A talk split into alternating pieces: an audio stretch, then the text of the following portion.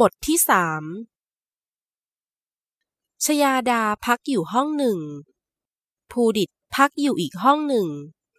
ส่วนภูผาก็พักในห้องของเขา ซึ่งสามห้องนี้อยู่ฟากหนึ่งของบ้าน ส่วนอีกฟากเป็นห้องพักของนุชิตและพุทธิมา ตกดึกชยาดานอนไม่หลับ เพราะเธอมีเรื่องให้คิดหลายอย่าง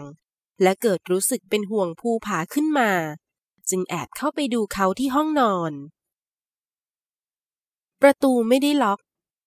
ห้องนอนภูผาไม่เคยล็อกประตู เมื่อเปิดเข้ามา ก็เห็นว่าภูผานอนอยู่ในห้องคนเดียวชยาดาเดินเข้าไปใกล้เตียงนอน หวังจะดูว่าเด็กน้อยนอนยังไง ให้ผ้าห่มร่นลงมาอยู่ที่ขา แต่เมื่อเข้ามาใกล้ๆ ก็เห็นว่าภูผานอนกระสับกระส่ายอยู่บนเตียง ภูผา ภูผาเมื่อถูกชยาดาเรียก เขาก็ลืมตาขึ้นมา คุณแม่ ภูผาเจ็บเข่า ได้เห็นผู้เป็นแม่ เด็กน้อยก็ร้องไห้ออกมา เจ็บเข่าเหรอครับชยาดาเดินไปจับดูเข่าของภูผา แล้วก็รู้สึกว่าตัวเขารุมๆ เป็นไข้ด้วยเหรอเนี่ย ชยาดาอุ้มภูผาขึ้นมา เพราะเขายังไม่หยุดร้องไห้ ไม่ร้องนะครับ อุ้มลูกได้ก็รีบไปเคาะห้องภูดิต คุณภูดิตคะ เคาะประตูอยู่สองสามที ภูดิตก็เดินมาเปิด เขายังไม่นอนและยังไม่ได้อาบน้ำด้วยซ้ำมีอะไร แต่พอเห็นว่าชยาดาอุ้มลูกมาด้วย เขาก็ตกใจภูผาเป็นอะไร บอกว่าเจ็บเข่าค่ะ ตัวรุมๆด้วย คุณหมอให้ยาแก้ไข้มาด้วยหรือเปล่าคะภูดิตเดินไปที่ห้องของลูกชาย เขาเก็บยาของลูกไว้ที่นั่น กะว่าอาบน้ำเสร็จจะเข้ามานอนเป็นเพื่อนลูก วันนี้เลยไม่ให้ใครขึ้นมานอนกับภูผา แต่ไม่คิดว่าลูกจะมีไข้ด้วยภูดิตเทยาใส่ช้อน แล้วหันมาป้อนลูกชาย กินยานิดนึงนะครับภูผายอมทานยาอย่างว่าง่าย แล้วก็หันไปกอดชยาดาเอาไว้ภูดิตจะแย่งลูกมาอุ้ม แต่ลูกชายไม่ยอมให้คนเป็นพ่ออุ้ม ยังกอดคอแม่เอาไว้แน่น เหมือนรู้ว่าจะไม่ได้อยู่ด้วยกันอีกแล้ว มาให้พ่ออุ้มครับ จะบอกอีกกี่ครั้ง ภูผาก็ไม่ยอมให้พ่ออุ้ม เมื่อลูกชายร้องไห้ไม่ยอม ภูดิตจำต้องเลิกล้มความตั้งใจไป ไม่เป็นไรค่ะ ฉันอุ้มเองชยาดาอุ้มลูก พร้อมกับเดินปลอบเขาไปด้วย ซึ่งก็ไม่ได้ไปไหน อยู่ภายในห้องนั่นแหละ ส่วนภูดิตก็ได้แต่มองตาม เป็นครั้งแรกที่ชยาดาได้ทำหน้าที่แม่ เขาจึงปล่อยให้เธอได้ทำหน้าที่นั้น ก่อนจะไม่ได้ทำอีก เมื่อเห็นว่าลูกเริ่มง่วงชยาดาก็พาเขาไปที่เตียง นอนไหมครับ ผู้ผาไม่ยอม เขาสายหน้า และกอดคอคุณแม่เอาไว้ ถึงแม้จะง่วงเต็มที มานอนเถอะลูก คุณแม่เมื่อยแขนแล้ว ผู้ดิดเห็นว่าชยาดาอุ้มลูกอยู่นาน ก็นึกสงสาร คุณแม่นอนกับภูผาได้หรือเปล่าครับ ถึงจะง่วง แต่น้ำตาเด็กน้อยก็ยังคลอเบ้าทำยังไงภูผาก็ไม่ยอมปล่อยแม่ ได้ครับ ชยาดาอุ้มลูกไปนอนที่เตียง แล้วเธอก็ล้มตัวนอนลงข้างกัน เมื่อผู้เป็นแม่นอนลง ผู้ผาก็ตะแคงตัวเข้าสู่อ้อมกอดของชยาดาทันที แขนเล็กโอบกอดรอบคอของคุณแม่เอาไว้ คุณแม่ก็ตบตูดลูกน้อยเบาๆ เพื่อกล่อมให้เขาหลับ ผู้ดิดเห็นว่าลูกจวนจะหลับแล้ว ก็ปลีกตัวออกจากห้องมาเพื่อไปอาบน้ำที่ห้องของเขา รอให้ลูกหลับสนิทก่อน เขาค่อยมาเปลี่ยนชยาดาให้กลับไปนอนที่ห้องของเธอ หลังจากอาบน้ำเสร็จกลับเข้ามาในห้องของผู้พาอีกครั้ง ก็ได้เห็นว่าทั้งแม่ทั้งลูกหลับไปด้วยกันแล้ว ครั้นจะเรียกให้เธอลุกขึ้นมา ก็กลัวว่าจะทำให้ลูกชายตื่นไปด้วย ราะแขนเล็กๆนั้นยังกอดแม่ไม่ปล่อยผู้ดิดไม่มีทางเลือก เขาจึงเดินไปล้มตัวนอนที่โซฟาภายในห้องแทน จะทิ้งให้แม่ลูกอยู่ด้วยกัน ก็ยอมรับว่าเขาไม่ไว้ใจชยาดาเท่าไหร่ ว่าเธอจะดูแลลูกได้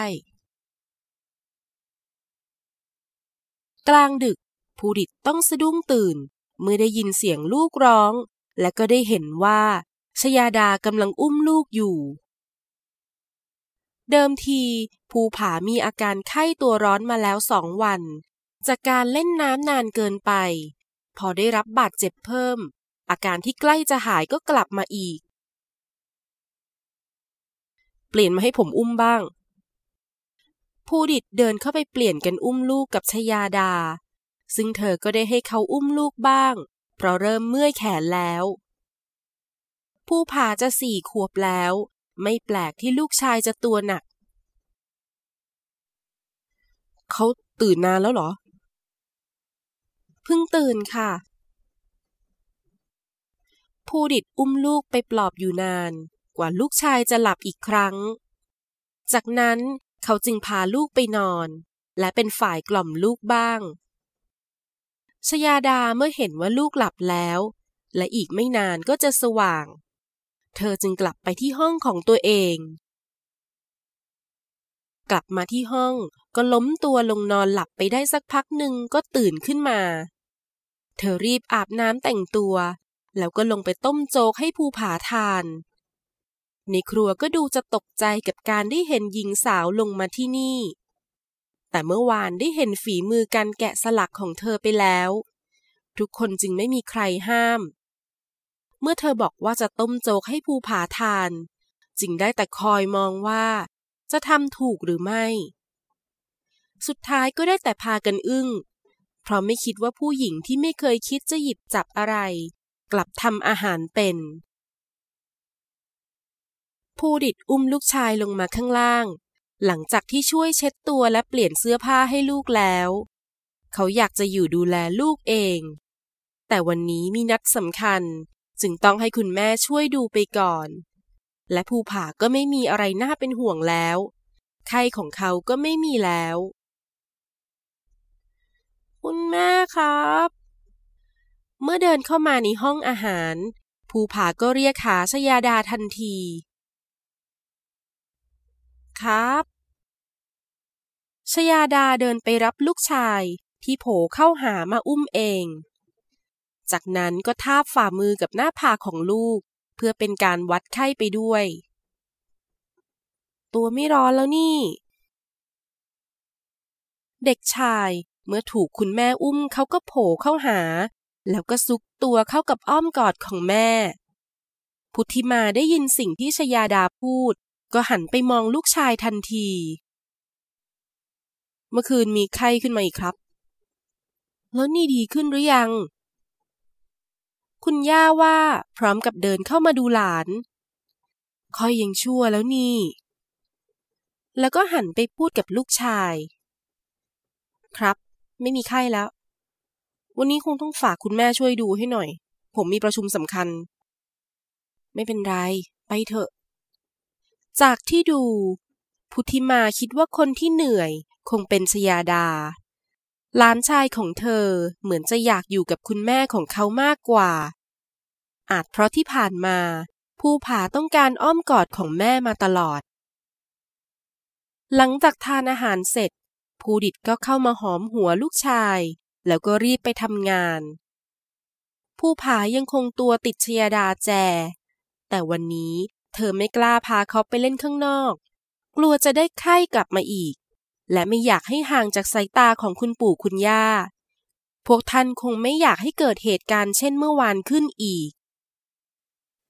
ชยาดานั่งอยู่บนโซฟา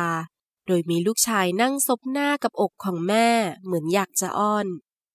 ส่วนคุณปู่คุณย่าก็นั่งดื่มกาแฟอยู่ข้างกัน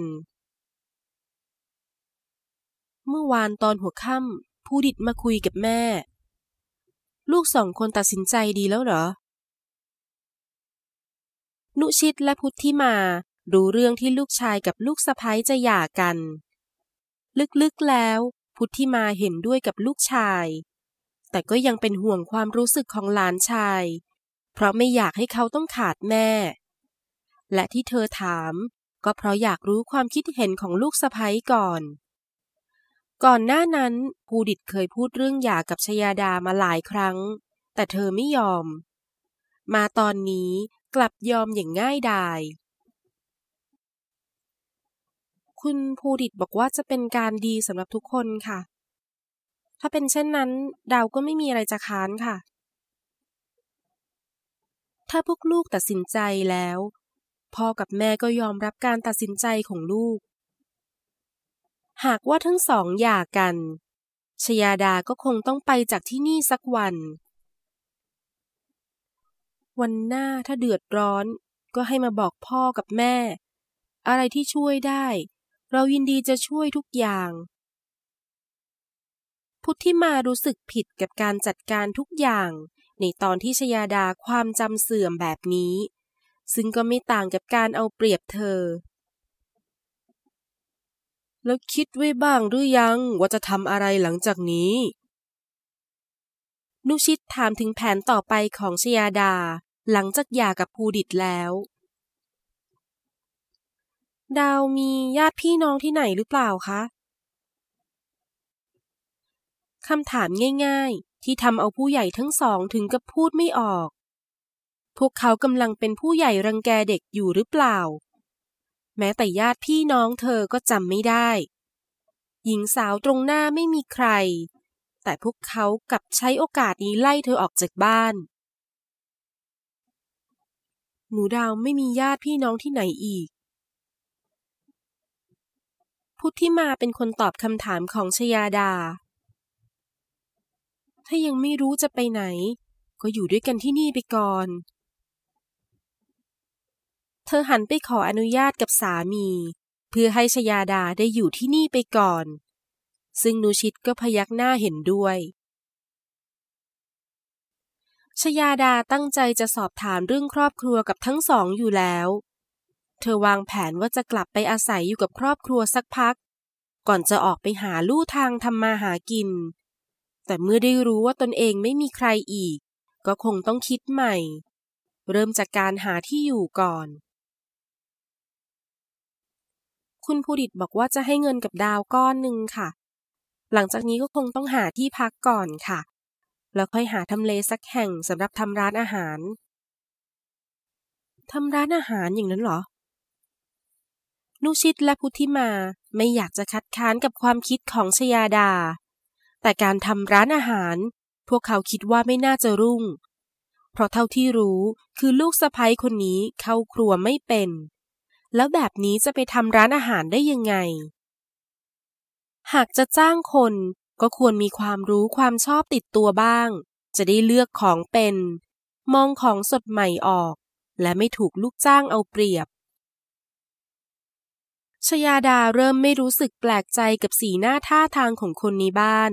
เมื่อด้เห็นเธอหยิบจับอะไร หรือคิดจะทำอะไรอีกแล้ว เพราะพวกเขาไม่รู้ว่าเธอเป็นใคร เคยทำอะไรมาก่อน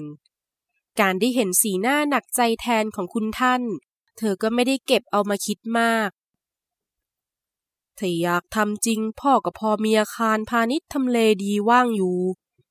ยังไงก็ลองไปดูก่อนว่าจะใช้ได้หรือเปล่า เมื่อได้เห็นสายตามุ่งมั่นของลูกสะพ้ยนุชิตก็อยากให้เธอได้ลองทำดู ได้ไม่ได้ค่อยว่ากันอีกที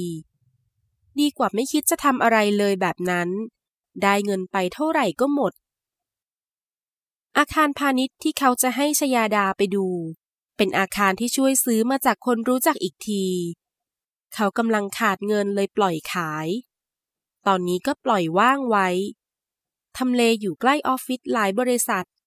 น่าจะพอค้าขายได้ ขอบคุณค่ะชยาดารีบยกมือไหว้ขอบคุณด้วยความดีใจ การจะเปิดร้านอาหาร ทำเลเป็นสิ่งสำคัญมาก หากเธอได้ทำเลดี และค่าเช่าไม่แพง ก็อาจจะช่วยให้ธุรกิจไปได้ดี ให้คนขับรถพาไปดู อยู่ไม่ไกลจากบ้านนัก ดาวไปดูวันนี้เลยได้หรือเปล่าคะ ไม่ต้องรีบก็ได้ ยังไม่รู้จะไปไหนก็อยู่ที่นี่ไปก่อน นุชิตไม่อยากเป็นผู้ใหญ่รังแกเด็ก อะไรที่เขาพอจะช่วยได้ เขาก็อยากจะช่วย อาคารหลังนั้น หากเธอเห็นว่าดี เขาก็จะยกให้ และจะให้เงินไปตั้งตัวอีกก้อนดาอยากไปดูค่ะ เธออยากทำงาน ไม่อยากอยู่เฉยๆ การเปิดร้านอาหารของตัวเองเป็นสิ่งที่เธอเคยฝันเอาไว้ เธออยากทำให้สำเร็จเร็วๆ แต่ดาวมีเรื่องอยากจะขอร้องคุณพ่อกับคุณแม่ ผู้ใหญ่ทั้งสองหันมองหน้ากันว่าลูกสะใภ้ต้องการจะให้ช่วยเรื่องอะไร ช่วยพูดให้คุณภูดิตยอมให้ดาวมาเจอกับภูผาบ้างได้หรือเปล่าคะ เรื่องนี้ไม่มีปัญหา ยังไงหนูดาวก็เป็นแม่ สามารถมาหาลูกได้ทุกเวลาอยู่แล้ว พุทธิมาไม่คิดจะกีดกันแม่กับลูก เธอก็เป็นแม่ เข้าใจเรื่องนี้ดี ขอบคุณค่ะ หญิงสาวขอบคุณผู้ใหญ่ทั้งสอง ที่ยังเมตตาชยาดาอยู่บ้าง แล้วก็ลูบผมลูกชายที่เปลี่ยนมานอนหนุนตักของเธอจนหลับไปแล้ว ตอนบ่ายชยาดาให้คนขับรถของนุชิต พามาดูอาคารพาณิชย์ที่ว่า โดยมีภูผาติดตามมาด้วย เพราะไม่ยอมให้คุณแม่ออกจากบ้านไปไหน จึงต้องพามาด้วย พอไม่สบายแล้ว ดูเอาแต่ใจขึ้นมากจนคุณย่าบน่นแต่ถึงอย่างนั้น ท่านก็ยอมให้ออกมาทำเลของที่นี่ชยาดาพอใจมาก รอบข้างเป็นอาคารสำนักงาน คอนโด แล้วก็โชว์รูมรถยนต์ ซึ่งพนักงานออฟฟิศเหล่านี้ ถือเป็นกลุ่มลูกค้าที่เธอต้องการ อาคารพาณิชย์ขนาดสามชั้นครึ่ง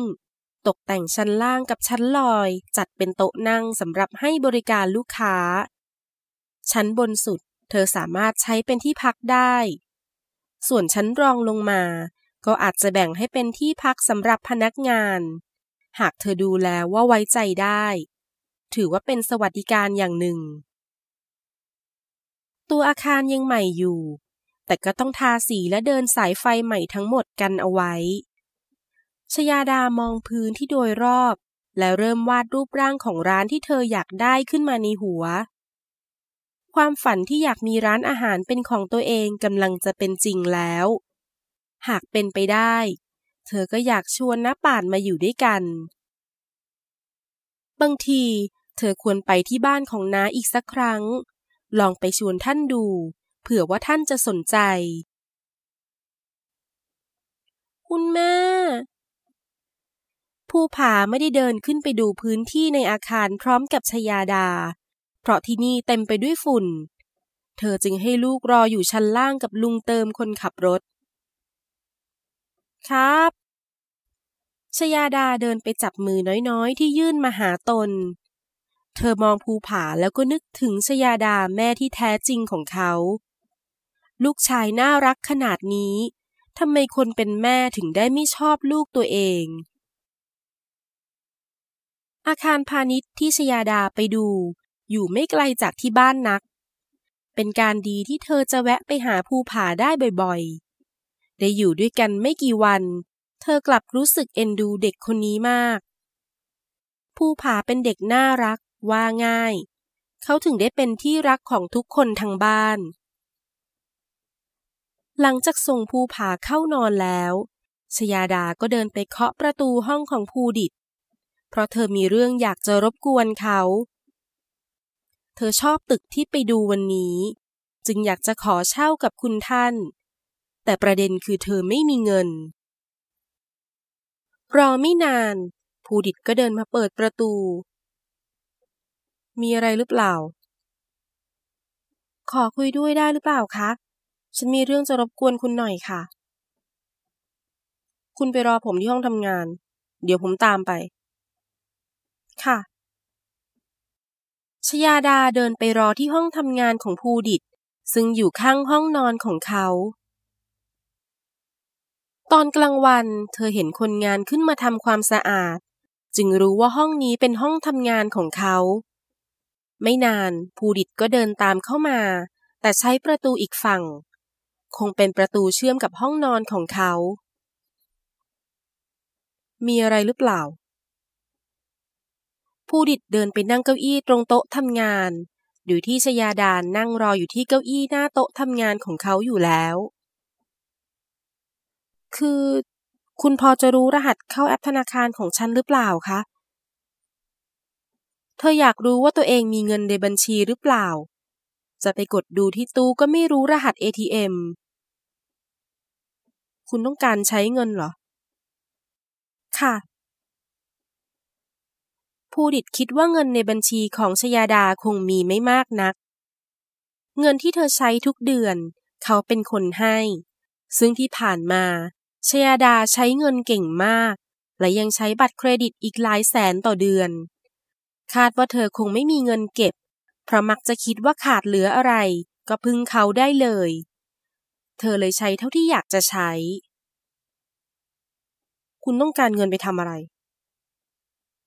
วันนี้ฉันไปดูตึกของคุณพ่อมาค่ะ เห็นว่าทำเลดีเลยอยากจะเช่ากับท่านเพื่อเปิดร้านอาหาร และอยากเตรียมไว้สำหรับตกแต่งร้านด้วยค่ะทำร้านอาหาร ผู้ดิดมองชยาดาด้วยสายตาเหลือเชื่อ คนอย่างชยาดาเนอะหรอ จะทำร้านอาหาร แค่ทอดไข่เธอยังไม่เป็นเลย จะไหวเหรอ คนบ้านนี้มองเธอด้วยสายตาแบบนี้ ทุกคนที่ได้ยินว่าเธอจะทำร้านอาหาร แต่จะว่าพวกเขาก็ไม่ได้ เพราะพวกเขาไม่รู้ว่าเธอทำอาหารเป็น ไหวค่ะ ผมเคยบอกว่าจะให้เงินคุณก้อนหนึ่ง หลังจากที่เราหย่ากันผู้ดิดว่าพร้อมกับเปิดลิ้นชักหยิบเอกสารชุดหนึ่งขึ้นมา หากคุณพร้อม ก็ช่วยเซ็นตรงนี้ให้หน่อย แล้วผมจะโอนเงินก้อนนั้นให้คุณชยาดามองหนังสือหย่าตรงหน้า ดูเหมือนว่าเขาจะเตรียมเรื่องหย่าไว้นานแล้ว ไม่อย่างนั้น คงไม่มีหนังสือหย่าติดอยู่ในลิ้นชักแบบนี้ ทั้งที่เขาเพิ่งพูดเรื่องนี้กับเธอเมื่อคืนก่อนเอง เมื่ออ่านเอกสารคร่าวๆ ก็รู้สึกดีขึ้นนิดหน่อย ที่ในนั้นระบุไว้ว่า ยินยอมให้เธอได้เจอกับภูผา แต่ต้องมาเจอกันที่บ้านของเขาเท่านั้น และการพาออกไปข้างนอก จะอนุญาตเป็นกรณีไปซึ่งแค่นั้นก็เพียงพอสำหรับชยาดา ขอให้เธอได้เจอภูผาบ้างก็พอ หญิงสาวตัดสินใจเซ็นชื่อลงไปในหนังสือหย่า ก่อนหน้า เธอค้นดูลายมือชื่อของชยาดาตัวจริงมาแล้ว โชคดีที่เธอมักจะเซ็นชื่อตัวเองในเอกสาร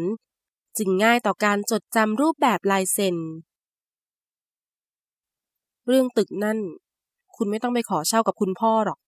ผมจะซื้อให้เอง ไม่ต้องหรอกค่ะ แค่เงินที่ให้มาก็มากพอแล้ว ในหนังสือหย่าระบุจำนวนเงินที่จะให้ ซึ่งถือว่ามากสำหรับเธอ หากให้หาเองทั้งชีวิต ก็ไม่รู้จะหาได้เท่านี้หรือเปล่า ไม่เป็นไร ผมเต็มใจ หลังจากคุยกับภูดิตแล้วชยาดาก็ขอตัวกลับไปที่ห้องของเธอ ภูดิตมองตามหญิงสาวที่กำลังเปิดประตู ชยาดาคนนี้เหมือนเป็นอีกคนที่เขาไม่รู้จัก ก่อนหน้า แม้แต่ทอดไข่ยังไม่ พอความจำเสื่อมถึงกับแกะสลักผักได้ เป็นเรื่องที่น่าเหลือเชื่อมาก คนเราความจำเสื่อมยังไง แต่พื้นฐานนิสัยเดิมก็น่าจะคงอยู่ ชยาดาจากที่เป็นคนใจร้อน ตอนนี้กลับเป็นเหมือนคนละคน ใจเย็นลงมาก และมีเหตุผลขึ้นมากเช่นกัน จะว่าเปลี่ยนจากหน้ามือเป็นหลังมือก็ว่าได้